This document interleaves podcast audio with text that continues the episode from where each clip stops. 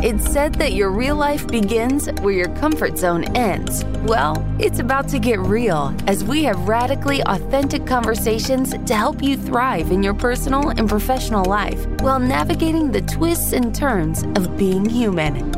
Buckle up, because this might get uncomfortable. Starts right now with Jason Wrobel and Whitney Lauritsen. So I came across this email in my inbox called 50 Ways We Fake Maturity. And I kind of wish that I could nail one of the voices that you do, Jason, because I'm going to ask you to repeat this in your own way. You go, go on. Well, actually, my initial reaction wasn't go on, although that is apropos of this particular topic. I did the eyebrow raise where I go, hmm, okay. And then I go, go on. So it was the pause, the eyebrow raise, the hmm, and then the go on in that particular order. okay. Well, thank you for reenacting how you would have acted had you seen this email. Actually, it did come into our mutual inbox, but I don't think you read it because um, you tend not to read our emails unless I ask you to. A little behind the scenes knowledge, everybody. That's how that's uh, how things work here. Why is it, by the way, Jason, that you don't like to read the emails? Overwhelm. Go on. Yeah. This goes back to the conversation of why I feel I need to get off social media because it's every day my personal inbox, the Wellevator inbox, Instagram DMs, LinkedIn DMs, Facebook. It's too much. And I'm realizing that I need to cut away the unnecessary fluff, much like I would be if I were to shave my cat Claudia although her fluff is not necessarily unnecessary. It's very necessary, especially in the wintertime. But during the summer months, one could probably make a case her egregious fluff is unnecessary. But I think it's just a fact, Whitney, of like it's too many messages from too many sources, and I need to do a better job at minimizing and cutting away the things that don't really matter. And I think by removing myself from the social media conversation, that's going to be a way that I can focus my energy on things that are more important, like the inbox, so I know that's like kind of a long diatribe, but if you, the listener, have been around for our previous conversations around social media and the mental health side of things, I think wit, it's just I have too many inboxes. I have too many things for me, right? Some people are like, oh, that's totally fine. Two email boxes, five DM inboxes. It's just, it's too much for me right now. Yeah, it's mentally too much. I think it would be too much for a lot of people. I get overwhelmed as well. I have talked about before how I struggle to find the words to email, text, or message people back. So it will often take me a while. It's very common for me to leave messages unread for days, weeks, sometimes even months because I need to gear up for the energy to craft a response. But looking at them, receiving them, and organizing them, that doesn't overwhelm me. And I think it's because I've built some systems and I also find pleasure in it. So I've been going through my multiple email accounts. I have a bunch for different purposes. Like I have a personal email account and then I have a bunch of professional email accounts and then one that's kind of in between. You know what? Actually, I have two personal accounts and then one in between, which is where I send a lot of newsletters and I never check that. That is like overflowing if it was possible for emails to overflow. And then I have all my professional emails. And I feel so stimulated and so much pleasure when I can get to inbox zero, which I'm slowly making my way towards right now. I have, I think in total from those main inboxes, okay, I'm looking right now, 305 unread messages. So what I'll do is I organize them in different ways. So I sometimes like put them in my mental categories, or you can even put them in mailboxes or folders. And then sometimes I'll just sort them by sender and I'll just go through a bunch of emails because a lot of these are newsletters, right? And then I started setting up rules so that emails I wanted to read, but like didn't want to see in my inbox, I put them in a separate mailbox. So I've like set up all these like little systems for myself. And I'm also trying to become more and more aware of how an email makes me feel, like tuning into it and using the tactics I learned in the book, The Life Changing Magic of Tidying Up, which is does this spark joy? Does this serve a purpose in my life? Do I need this or do I feel like I should have it in my inbox? And I'm kind of setting more boundaries with myself. And if I get an email, read it over. And it's a newsletter. This is different from like a non newsletter email, but a newsletter email, if I don't find like it brings me joy and they haven't brought me joy, like I've been subscribed for a while and it's not really doing much for me, I'll unsubscribe. And I'll know that I can always resubscribe. That really helps me a lot. And then I just go through phases of trying to read through them and sit down. A lot of times I save newsletters as unread because I want to read them. It's just that when they came into my inbox, I didn't want to spend the time at that moment. So that's when they build up. And then when it comes to emails from other people, for me, it's typically that I don't know what to say right away, or it's not an automatic yes.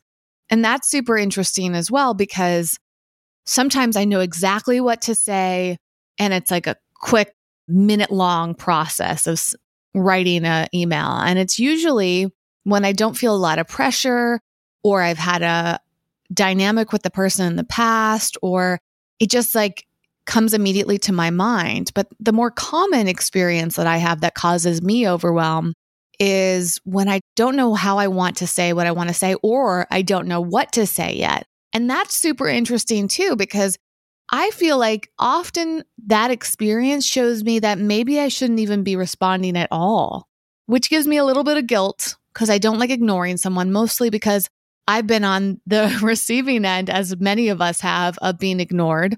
In fact, as we were putting together our big one year podcast anniversary and holiday giveaway, there were plenty of people that we reached out to to see if they would contribute products to it that never responded. And I don't really take that personally in most cases. There's every once in a while someone where I feel like it's a little bit rude based on our dynamic that you didn't respond to me. But I have certainly done that to other people plenty of times. And I think that it's really fascinating how our society has conditioned us to feel like we have to respond or to expect a response, period, or thinking that it needs to be really quickly. And I think the more that I've felt this overwhelm and hesitation, the more compassion I have for others. And one thing that works for me most of the time is when somebody follows up with me a second time, a third time, and does it very politely. Usually I will respond to them very quickly because I feel bad that they've been waiting. And it helps me like make a decision faster because I know that it's important to them. And so that's actually encouraged me to follow up with people multiple times. And in the case of our giveaway, you and I did that, Jason. I think probably in some cases we had to follow up three times and still never heard back. And maybe that's just their way of saying no. You know, like maybe their inbox is just as jam packed as yours and mine. And either they never saw it because it's that overflowing, or they simply don't have the energy, don't know what to say. Some people have a hard time saying no, even when they want to say no.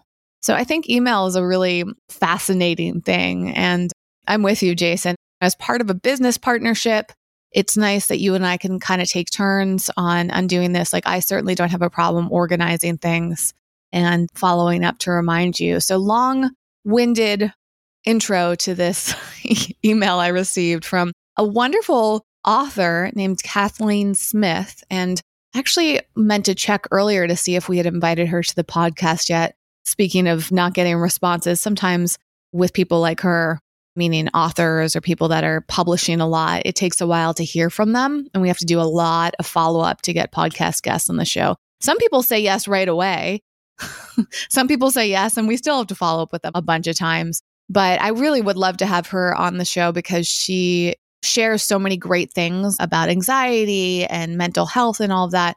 And we actually referenced her in a previous episode, which I pulled up here. It's called How Distance Binds Anxiety. And that was published in August 2020. We'll link to that in the show notes of this episode. If you haven't checked out our website before, you can find show notes, which is a transcript and a resource section for every single podcast episode that we do. And that is at wellevatr.com, which is spelled W E L L E-V-A-T-R dot com. And if you go to the podcast section, that's where you'll find this. And really our aim is to make it easy for you to find anything that we reference. So this newer email that Kathleen sent talked about how she has been observing maturity and how 2020 has been a lesson in what happens when you dial up the stress and take away all of the relationships and other variables that tend to boost our functioning and self esteem. For many of us, our capacity to think, solve problems, and direct our lives has taken a nosedive in this more anxious, more isolated pandemic world. And th- of course, that's, that's really fascinating and true if we step back and acknowledge it.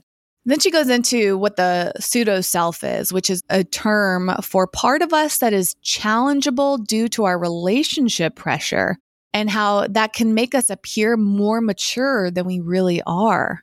The functioning of the pseudo self can be enhanced by a number of boosters that can temporarily make us more capable, less anxious, and generally happier. So she gives this great list of 50 pseudo self boosters that I think would be really interesting to examine. And then she shares some alternatives to that. And I'm fascinated. I haven't finished reading the email because I thought it would be more interesting to do this live. Number one on this list, which is one thing that really makes me cringe. And if you've been listening to the podcast, you know this about me. The first thing on the list is being very busy. and so if we think about that in terms of how that boosts our self esteem, makes us feel like we're important and plays a role in our relationships, I think this pseudo self that we create when we tell everybody that we're really busy all the time. I mean, it's a huge challenge for me. We've talked about conscious languaging a few times on this show, and I just wish more people were aware of it, but I don't have control over who says that they're busy and when. So I have to monitor myself and really work on not judging people for using the word busy and recognizing that that's just a term that I think people have conditioned themselves to say because that is part of like the pseudo self. I think busy is almost like Whitney a euphemism and not an accurate description of what the person is actually experiencing. I feel like busy is, first of all, it's almost like virtue signaling, as you said about I'm an important person. And if I don't have time to do a Zoom call with you, I was about to say go have lunch, but I mean, whatever. Lunch, Zoom call, and any kind of meaningful interaction. I think busy is sort of a way of a person positioning themselves in like, I have so much going on that I don't have time for you, right? But I think underneath busy, if people were more honest about why they're choosing what they're choosing, it could be out of this sense of not enoughness, of I need to, again, make myself feel significant, or perhaps being busy too. And we might have talked about this on a previous episode, maybe not. It's difficult. Once we're this many episodes in, this is episode 166, it's difficult to recall hundreds of hours worth of conversation. Nonetheless, I think busy is also a way sometimes for people to, how do I say this, distance themselves from intimacy in the sense that if I'm, quote, busy, then I don't really have time to have a vulnerable, intimate interaction with anyone, whether that's family, whether that's significant others, whether that's friends. That's really kind of like proverbially speaking, holding someone at arm's length when you say that. Well, I think we did address that in that other episode I mentioned where we were talking about Kathleen Smith. And that was about using things like busyness as a way to keep people at arm's length. And it's like, yeah, avoiding intimacy so, a lot of the things actually that show up on this list of pseudo self boosters are similar to other episodes. So, we'll skip over some that we've talked about a bit. And also, I encourage you to go check out Kathleen's book. It's called Everything Isn't Terrible. And her website, her newsletter, all of that. Actually, I think I can link to, let me double check this. Yes, I can link to this very article and slash newsletter that she put out. So you can go check out everything on this list. Because if we went through all 50, it would be a really long episode. Oh, come on, Wit. Let's do a three hour. Let's go for our first three hour episode. I don't think it would be our first. We got pretty close with Luke's story. That's true. I feel like, though, if there are some that jump out at you, pick the ones that make you go, ooh, okay. Well, that's what I'm going to do. I'm I'm not going to pick any that that don't resonate with me. All right, so what's next on the list that jumps out at you? This is number five on this list, which is having an impressive job title. And again, this is something that we don't need to go super into depth on because one of the episodes I feel like we reference the most because it really summarized a lot of our feelings was about the word expert and guru. And we've also talked, was it that same episode, Jason, where we talked about titles? Or is that a whole separate episode that we did? No, that's a completely separate episode. The experts and gurus is a separate episode. The one you're referencing is, I think, about titles and labels. Yeah, the experts yes. and gurus was a separate episode. Oh, okay. We'll link All to right, both well, of them in the show notes, though. yeah, we're going to give you a lot of references today, that a lot of episodes to go listen to. The next one is number six, getting good grades, and I think that can apply to all different levels of school, of course, but it's very similar even in work environments, I look at maybe she even mentions this on her list, but getting good grades is so similar to like making a lot of money or getting high social media numbers. Any of those types of metrics where you're evaluating yourself in comparison to other people, evaluating your performance. And we have dabbled in talking about getting grades before. I mean, this certainly comes up so much in this anti hustle culture mentality that we have. Another thing on the list is receiving attention on social media, which we talk about at length. And number nine, you might find this one interesting, Jason. Like, this might be fascinating because I'd love for you to take a step back and examine what you've been talking a lot about, which is not using social media. Like, for her, if we go to this idea about the pseudo self, do you believe that your desire not to use social media or to take a break is a way for you to feel more capable, less anxious, and happier. And is that something that's just temporary? And in this case, about your pseudo self? Like if you step away from it and not rationalize it, but really like examine it for a moment, could you see how that might be what's happening here? I think I need you to clarify a little bit more. Do you mean in the sense that if I were to take this sort of how do I say this? A break without end, right? Because I'm not necessarily going to do it with a set point to get back on. That taking this break would be a way for me to, when you talk about pseudo self, like be more virtuous, like, hey, everyone, look at how courageous I am. I'm getting off social media. Look at how much willpower I have. I'm getting off. Is that what you mean? Is it almost like pseudo self as a euphemism for ego? I guess I'm just trying to understand the question. Well, I'm not fully clear on what it means either. And that's why I want to get Kathleen on the show. Maybe we'll send her this episode and be like, see, we need you to come on here and explain this to us. But I did find another article that she published in 2019 titled, I am less mature than I appear. And she goes into this pseudo self side of things that we've been referencing. And she gives some examples here. So, pseudo maturity is another term she uses, which is excelling at work or school when you have a teacher or boss who praises you versus actual maturity is performing well at school or work regardless of the amount of praise from others. Pseudo maturity could be joining in the latest outrage on social media. Actual maturity in that case would be developing and defining your thinking even when it may promote anxiety in others. Does that help you better understand what she means by the pseudo self or pseudo maturity?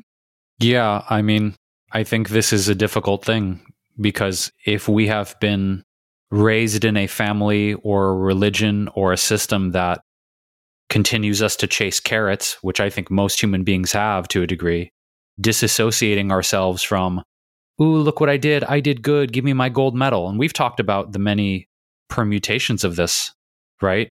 if I just follow this formula, if I do everything the quote right way, then I'll be rewarded for it, whether that's praise, attention, significance. I've mentioned in the past the concept of the four dual basic urges of we're constantly chasing attention, approval, significance, importance, and trying to avoid pain, discomfort, disapproval, and being ignored. And I think what she's describing is noble in a sense. I would be curious what she would recommend in terms of untangling ourselves from that system of chasing rewards. And it's difficult to do. And I think to your point, Whitney, if I'm looking at why I want to stop doing things, including social media, and why I want to distance myself from certain activities, I could just make a blanket statement like it's not joyful anymore, which is true to a large degree. But then if I go underneath it, I'm like, well, why isn't it joyful anymore? Is it because of the expectations of a reward that I had on it, right? Of if we just write the perfect newsletters and we have the perfect funnel for our courses and we do all these things, again, quote, right, we did it the right way. And then the rewards, the praise, the money, the success doesn't come. I have to be honest, I think that's a big part of it. I think at a certain point, if I'm in business, whether that's chefing or podcasting or writing books or whatever I'm engaged in, it's hard, I think, to put in a certain amount of work into something. And especially if you're attached to feeling rewarded for what you do, being self directed or self approving or feeling like you can just be proud of your work regardless of other people's interpretation, I find that very difficult. And I still very much struggle with that. And I ask myself, Whit, of if I'm creating whatever it is, music or writing or food, this podcast, and we're not getting the feedback we want, then what are the internal metrics, independent of anyone else's opinion, that I measure whether I feel good about my work in the world? I still don't have those answers. What's my internal process of, you did good, Jason, excellent, and not waiting for you as my business partner to be like, great writing, great newsletter, or my mom, or our followers, or our newsletter subscribers. I don't know what those internal metrics are yet. And I'm not even sure if feeling proud is what I'm even going for. That's an interesting word of like, are you proud of your work? You hear that a lot, like asking people, like, are you proud of what you've done? I'm not even sure that I'm chasing pride, if that even matters. And so I think in real time, as you ask this question, I'm still very much trying to figure out what is that barometer inside of myself that can help me feel pleased or good or content about what I'm creating. I still don't know what that is. Yeah, and it's an ongoing journey of trying to figure this out. A few things kind of skipping ahead a bit, but because you asked about kind of Kathleen's tips for how we can get around this, she says a few things that can help you stay focused on building actual maturity. Number one is to define what, quote, good work looks like instead of adopting definitions from others. And this is a big thing for me. I've been doing a lot of work to reflect on how do I even define what is good if it's not always based on what other people have defined good as. If we think about feeling good enough, it's like, well, a lot of us don't feel good enough because we're so busy comparing ourselves to other people or defining ourselves based on what other people define as good enough. And that's a lot of unraveling that's a lot of reflection. I think this is one of the reasons that meditation is such a important practice is it's about coming back to yourself. It's about tuning out the world and getting clear on what you really want versus tuning into the noise all the time. Number two on this list of things that can help you stay focused on building actual maturity is to define your thinking about a challenging situation or issue before you consult with others. And this is something I'm working on. I've recognized that I really struggle with self trust. When a problem comes up, the first thing I want to do is go ask somebody else for advice, is to go ask somebody, well, what would you do? And it was a fairly recent realization that I had that I was not even consulting myself first, right? And so I'm working on that and I'm noticing it. And that's part of this process is the noticing, it's raising that awareness. And then the last thing on this list is to try not to intentionally seek out praise or approval from others. And that's super tricky depending on how you were raised, but it's it's also generally tricky because so much of our society, depending on your generation of course, but I think many of the younger generations are really constantly looking for praise and approval from others because of platforms like social media but you've talked openly about this too, Jason, and how growing up, you loved being the center of attention. Like that was a way that you coped and that was the way that you felt like you were important. Is that right? Safety. I mean, really, underneath it all, I think for me was safety in the sense that I realized And we've talked about coping mechanisms from childhood and how those can create problems for us in adulthood. And for me, I realized that by being a naturally extroverted person and very gregarious and high energy as a kid, if people in the room were entertained and they were laughing and having a good time, and I was the, I suppose, cause of that laughter and good time, then I wouldn't be abandoned. It was a safety mechanism for me, observing that if people are joyful and happy, and I'm the giver of that joy or the conduit for it, then who's going to abandon someone who makes them laugh? Who's going to abandon someone who makes them joyful? So it's been a coping mechanism that I've had to look at and and didn't have the awareness of until very recently, the last few years. And then the other side of it too, wit is, and this is what I mean about causing problems or challenges as an adult, is as an adult being the center of attention and choosing that and seeking it out and finding the same thing that if people are laughing and having a good time and I'm kind of in the center of it directing that, that people come to expect it. And then when I have been battling depression, when I have been battling anxiety, when I've felt suicidal, when I've dealt with a lot of dark emotions, challenging emotions.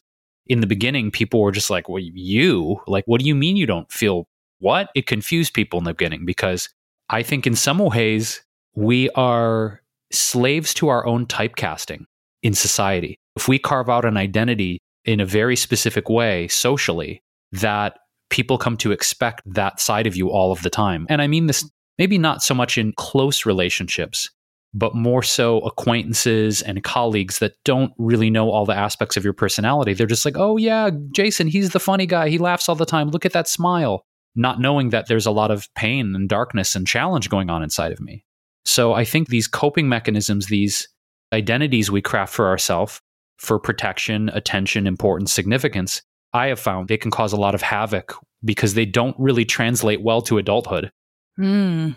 Yeah, it's really fascinating. Another one that kind of ties into this is being perceived as a rebel. I think.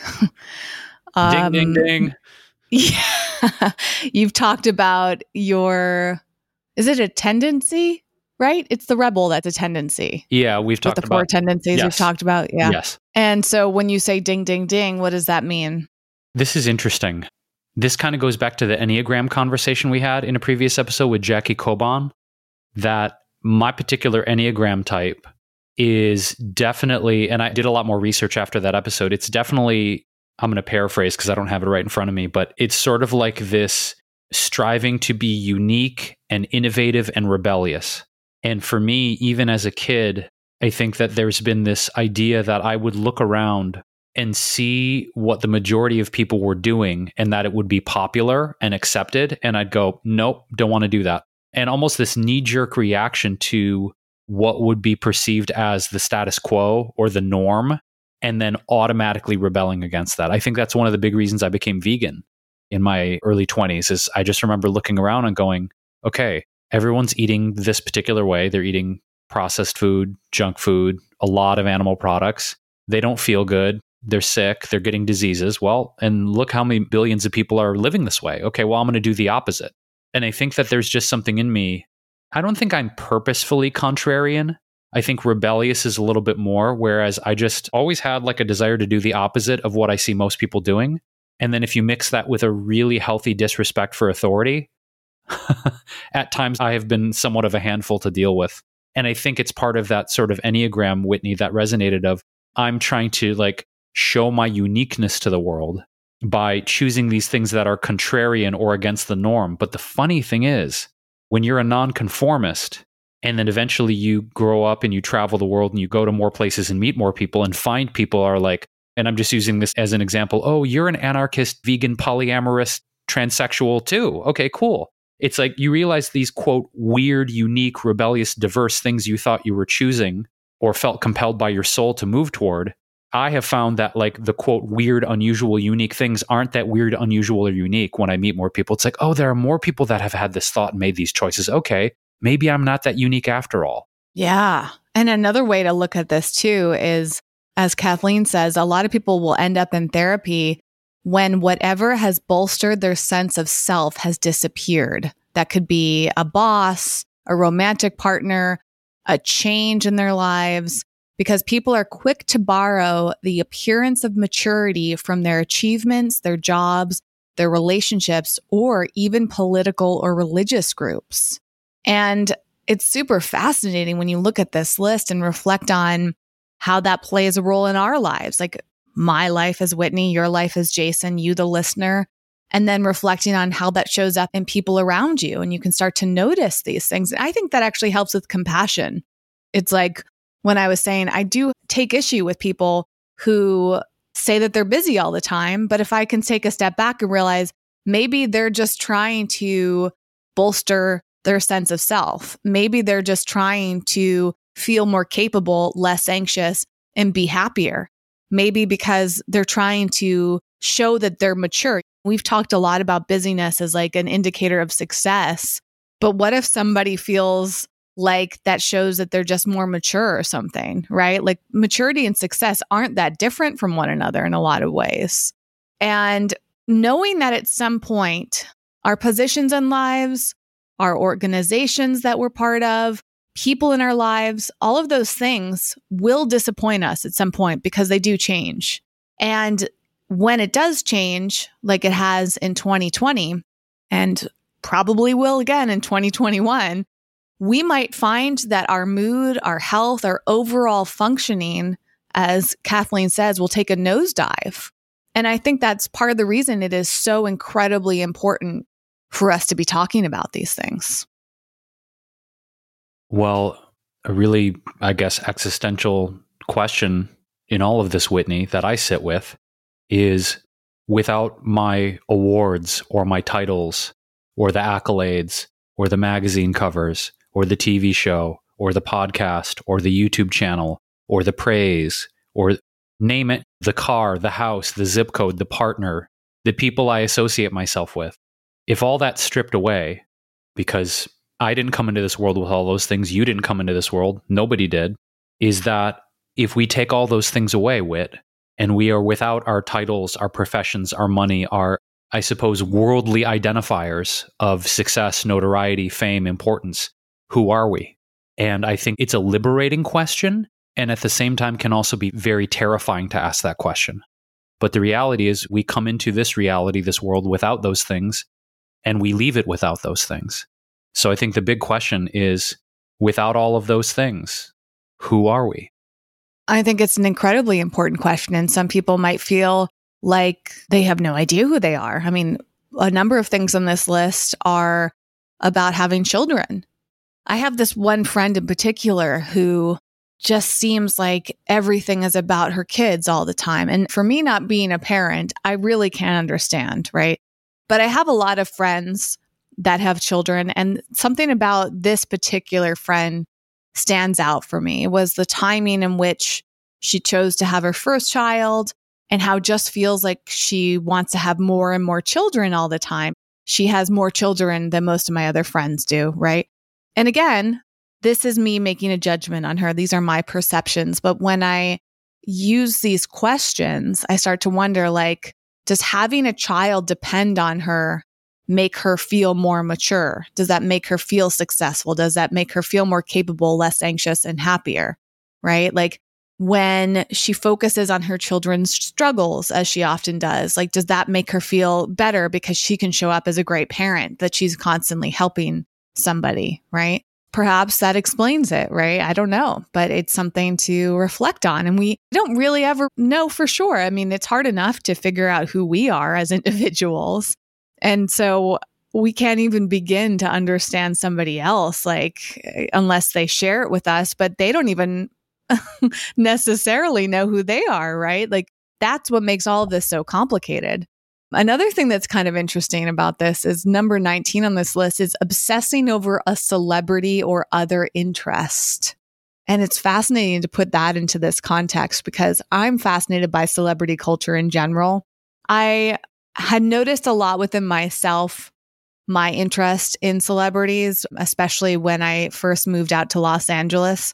I got so excited whenever I would see a celebrity or interact with one in some cases through my jobs. And I still notice this, right? Because we're in LA, it definitely was pretty common before the pandemic, now not so much. But you see celebrities fairly often at restaurants, on the street, at grocery stores, like all over the place that we've seen them. And there's often this moment of like, oh my God, is that so and so? And then you want to like take a picture of them and then send it to your friends or just tell your friends that you saw so and so. And it's like, if you step back, it's kind of strange, right? That we can get so fixated on this. I was at Target like a few months ago and I saw this girl, I overheard her talking to her boyfriend about how she saw a celebrity in the store. And it was a YouTuber because I heard her referencing this person. And she was so excited about it. Like it literally had just happened. I didn't see this YouTuber, but apparently this YouTube person was in the store too. And this girl was just like losing her mind. And she was around my age, you know, it wasn't like a little kid. And she was so excited about this. And I've noticed a lot how we've basically classified content creators or influencers as celebrities now. And it is something that we can really obsess over. We can just become so drawn into their lives. You were sharing, Jason, that you were really drawn into Johnny Depp's story, right? And I think your context for that was how you kind of were maybe feeling like some pleasure seeing like how his career had taken a downfall. Is that right? Yeah. And it's interesting because it wasn't to me necessarily about hate following Johnny Depp. We talked about that. You know, this concept of hate following or doom scrolling or looking for things to be angry or enraged about. We also called it disaster baiting. I don't have a vendetta against Johnny Depp. You know what it is? It's more of like a psychological curiosity of here's a person who, quote, has everything, right? He was making for Pirates of the Caribbean at his peak like 40 million per movie. I mean, just insane amounts of money to be paid for his art and has been in Hollywood since 1984 and has dated all of these incredible women and performs with Aerosmith. And I mean, you look at Johnny Depp from a bird's eye perspective. I don't know who he is. I've never met him in my life. I have no idea what his demons are, his suffering, his psychological tug of war. I have no idea. But to me, it was like, why do we keep seeing this archetype over and over again of a person who, on a material sense or a level of worldly success, quote, has everything. And we can look at so many people. I mean, I like Johnny Depp as an actor. I think his work is consistently great. It's sort of like a similar fascination, but different when other celebrities have taken their own lives of how could this person who has amassed millions and millions and millions in wealth, they tour the world, they have moved millions of people with their art, and they take their own lives. Now, I'm not alluding to the fact that Johnny Depp may take his own life, but it's in a similar vein, Whitney, of like, again, the schizophrenic nature of our society of chase that. Yeah, that's what you want. You want the fancy cars and the success and the fame and the money and go after that. Keep hustling, keep grinding.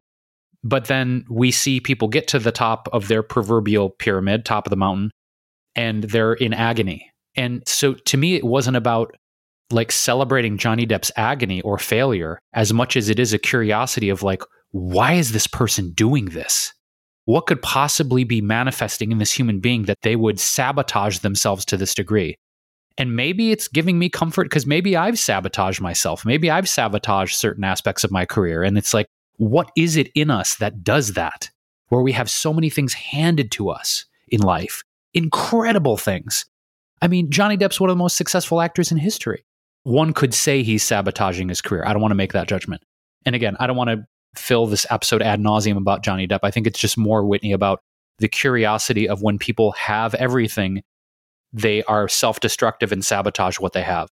Yeah. I mean, it's kind of a whole nother conversation, but I think this kind of ties back into this idea of wanting to join the latest outrage. And that's where the media makes its money. We can get super outraged. We'll pay more attention to the news. We'll watch it longer. We'll watch the YouTube videos. I found myself doing this the other day. There's this one YouTuber who I've been fascinated with for five plus years. And I don't spend that much time on YouTube these days, but I do spend a lot of time on TikTok. And this really well known entertainment, I don't necessarily want to say journalist, it's more of a gossip person has been posting about this particular YouTuber and all the things that's been going on. And it's like, I found myself for probably an hour, like going down the rabbit hole of the latest outrage. And then coming back to our conversation earlier about email and newsletters, I received this one newsletter that's really interesting to me because it's about influencer marketing and it's kind of like the news source for it. And a lot of the times they're posting about like the latest outrage in social media that I'm generally not that interested in because it feels like a waste of time for me. And now that I have this better understand of pseudo self as pseudo maturity and all that, it's like, why am I just spending all this time joining the latest outrage instead of developing and defining my own thinking? And that also reminds me of this time. Gosh, I don't remember when that was. It must have been 2019, Jason, when um, that one vegan influencer was caught eating fish. Oh, Rawvana. Yeah. And I got really, really irritated by that whole situation. And this actually happened a few times where I've publicly spoken out. I remember many years ago, I wrote a blog post when people were outraged that Natalie Portman was no longer vegan. And then I'm sure I did this. Oh, Acina O'Neill. I posted a video about my thoughts on that too. And it was kind of like me coming out and saying, I think differently about this. In the Rawvana case, which is more recent, I don't typically make videos commenting on other people. I'm not there to get views based on like creating outrage and being a rebel or whatever. But the reason that I did make that video on a conscious level is that I was so frustrated that people just wanted to feed this woman to the wolves. And actually, it was the same time something else had kind of resurfaced and caught my interest again this week, which is interesting that this comes up. I think it was the same time as Rawvana that the college scandal was going on with Lori Loughlin's daughter, Olivia. Gosh, I'm blanking on her last name. I think it's Olivia. Olivia Jade. Yes, thank you. I think it was that same time and that same video that I referenced that we just love burning people at the stake. It's so tempting to criticize someone like Rawvana. She's a beautiful woman. She's very successful. It seems like she's got it made. And so the second there's something wrong with her, people want to put all this attention on her. Same thing with Olivia Jade. Like she's young, she's beautiful, she's wealthy, she's privileged, she's white, on and on. And the second, like, we have an opportunity to tear her down and cancel her, we do it. And you and I, Jason, have spoken a lot about cancel culture. And so looking at this list of examples from Kathleen, it's like, what if instead of joining the outrage, we really develop and define our own thinking, even when it may promote anxiety in others? Meaning, like, I don't need everybody to agree with me. In fact, what if I see something and define how I feel about it versus going and reading what other people think about it, which is what we tend to do? So much of our society is based on going and reading the comments section, as I've talked about. And places like TikTok, it's so much about reading the comment section. And can you post something that is what everybody else is thinking or wants to think? Can you convince people to agree with you based on your commentary? And I actually think it's probably quite dangerous given that that culture is growing as we talked about earlier in another episode, Jason, like I'm typically not someone that reads the comments, but I got into the habit of it with platforms like TikTok because I knew that the comment section was going to be full of opinions. And it was like, hmm, like I don't know fully how I feel about this, or I do know how I feel about this, but I'm open to being convinced otherwise. I think that's super fascinating and something that I have a tendency to do. Like I was saying earlier, my tendency to call up a friend or text a friend when I'm going through something challenging to see what their thoughts are on it and what they would do versus like spending more time really getting grounded in like what I want to do, what I believe I should do, what my intuition is telling me, and truly developing and defining my thinking. And I wouldn't be surprised if culturally everyone and especially the younger generations that are a lot more susceptible to these things. What if we're all being trained to not trust ourselves? What if we are being trained to be in this pseudo mentality and this pseudo maturity, right? Like the more I dig into this, the more I think a lot of this behavior is very, very common. Like this list is something that pretty much everybody can relate to. It's the norm now. And when I say the norm, it's conditioned versus non conditioned behavior. And this is tricky, right? Because in the sense of our conditioning, We're talking about decades of patterning, mirroring, mirror neurons firing, observing our parents, observing our religious figures, observing our celebrities, as you said, Whitney, observing our peers, observing our heroes. To me, it's remarkable when you meet a person in life who has deconditioned themselves to a point of almost like fully liberated to make decisions of their own volition. I don't know that we can ever be fully, I mean, I think if we were completely deconditioned, we'd probably be like an avatar. Like, as an example, a Buddha or a Jesus or something in that realm, okay? For us, though, I think the conditioning, which I think conditioning can also be interchangeably used with programming, this is really hard work. I think if I may, for a lot of people, they don't realize they're conditioned. They don't realize they're programmed. This is just life. This is just how it is. Like, this is who I am. In my particular cosmology, right? And I think for you as well, one of the reasons that we're doing this is the question of is this actually what I want? Is this actually how I feel? Is this actually something I value? What are my values? Who is I? Who the fuck even is I? What is me? These are the kind of distillation questions, right? Of trying to look at this, all the layers of conditioning we're talking about.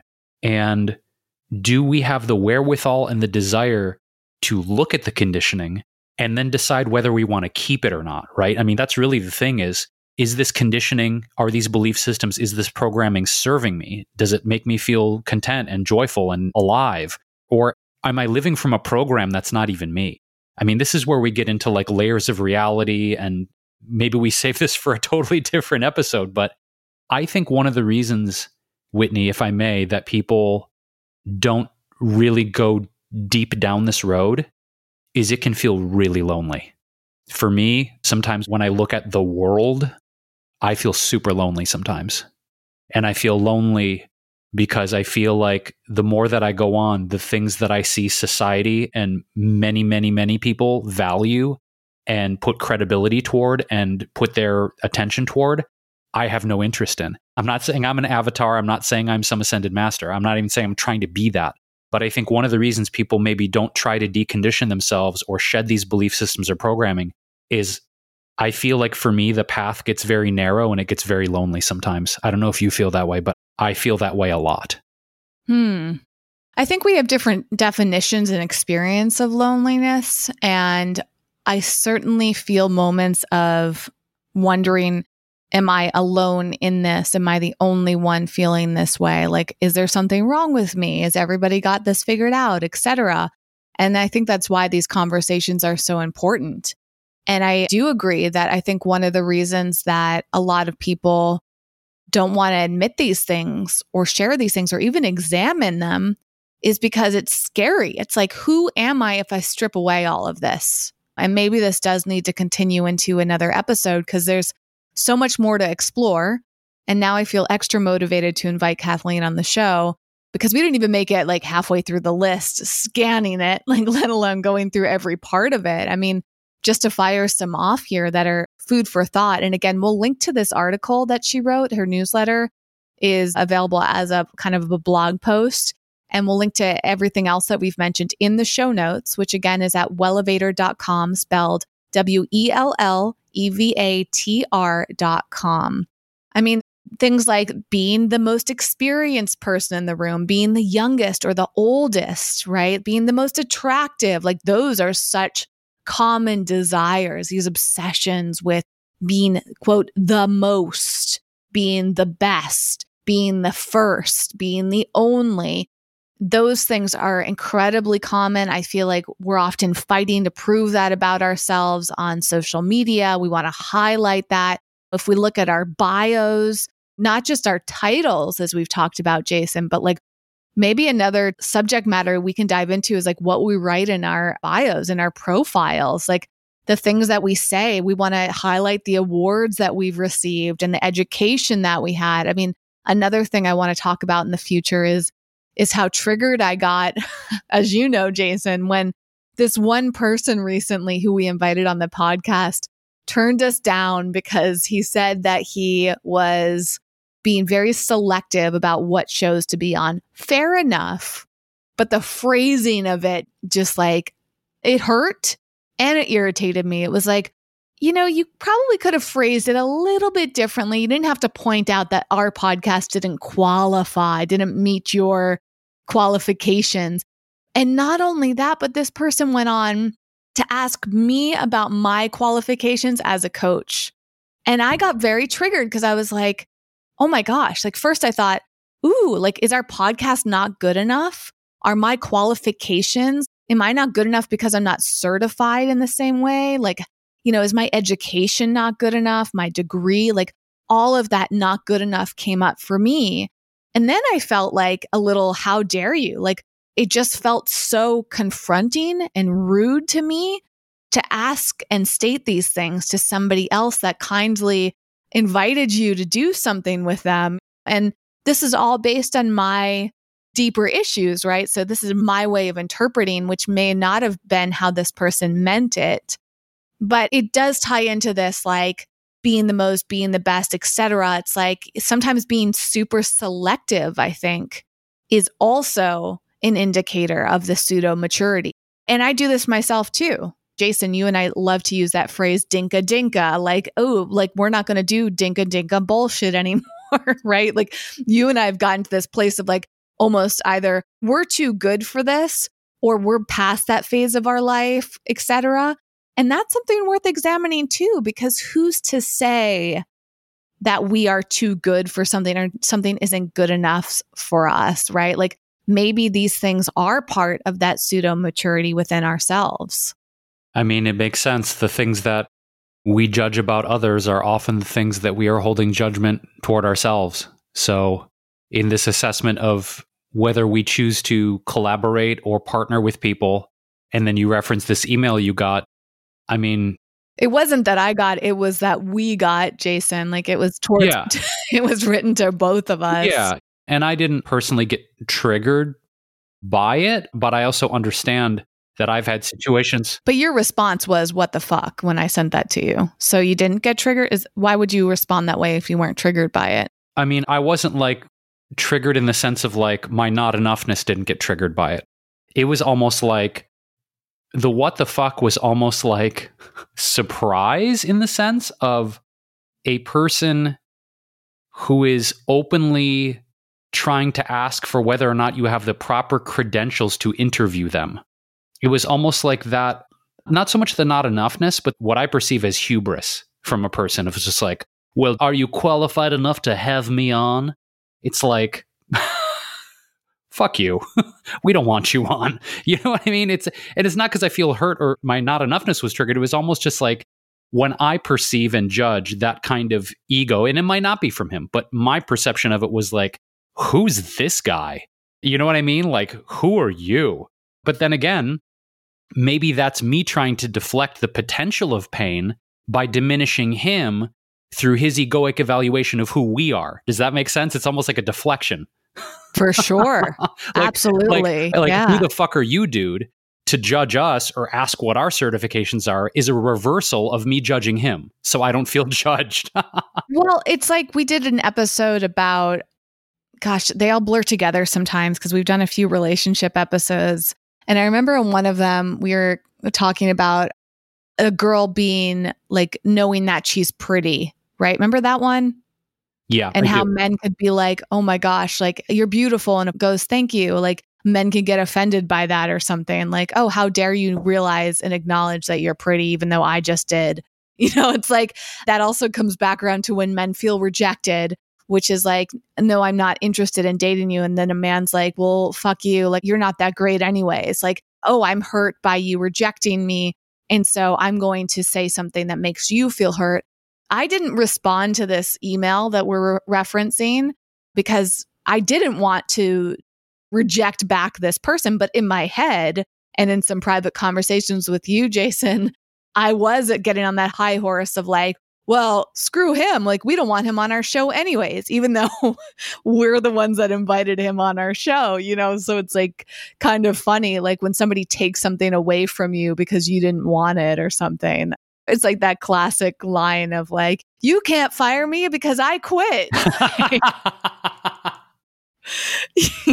you know, and um, I think to wrap up this before we do a whole nother episode diving deeper in and hopefully Kathleen won't reject us. Hopefully she'll take our invitation. But if she does choose not to be on our show for whatever reason, we'll work on not taking it as an offense. But she said that these things that she has on this long list of 50 items can make us temporarily stronger, calmer, and more capable. But they don't necessarily make us more mature. None of them are good or bad. It's only human to feel great through these situations. It's just that over reliance on these boosters can make life feel like a roller coaster ride of intoxicating highs and excruciating lows. And I think that is such a wonderful thing when we can step back and just look at our decisions. Are they being guided by our values, our beliefs, our principles? Or are they being guided by relationship pressure and all these pseudo self boosters? This requires us to know, as Kathleen says, what we believe in, what we want, and who we're trying to be, and then putting that thinking into action, especially in emotionally intense situations where others might disapprove. These are the moments where the self can shrink back or it can step forward and learn to dance with the anxiety of progress. This is when we are challenged to use our internal navigation system to find a way forward instead of relying on a nod or a frown from the audience. So well said, right? And again, she has a great book that I've have not finished. I'm pretty sure I started reading it, but I definitely did not finish it. It's amongst many books that I should or would like to give more attention to. But her book is called Everything Isn't Terrible How to Conquer Your Insecurities, Interrupt Your Anxiety, and Finally Calm Down. She is a doctor, she has credentials, and she's got this wonderful newsletter. So, regardless of if you get the book, I do recommend the newsletter. I love reading it. She's so articulate. She gives me a lot of food for thought. And this has just been a really fascinating conversation, Jason.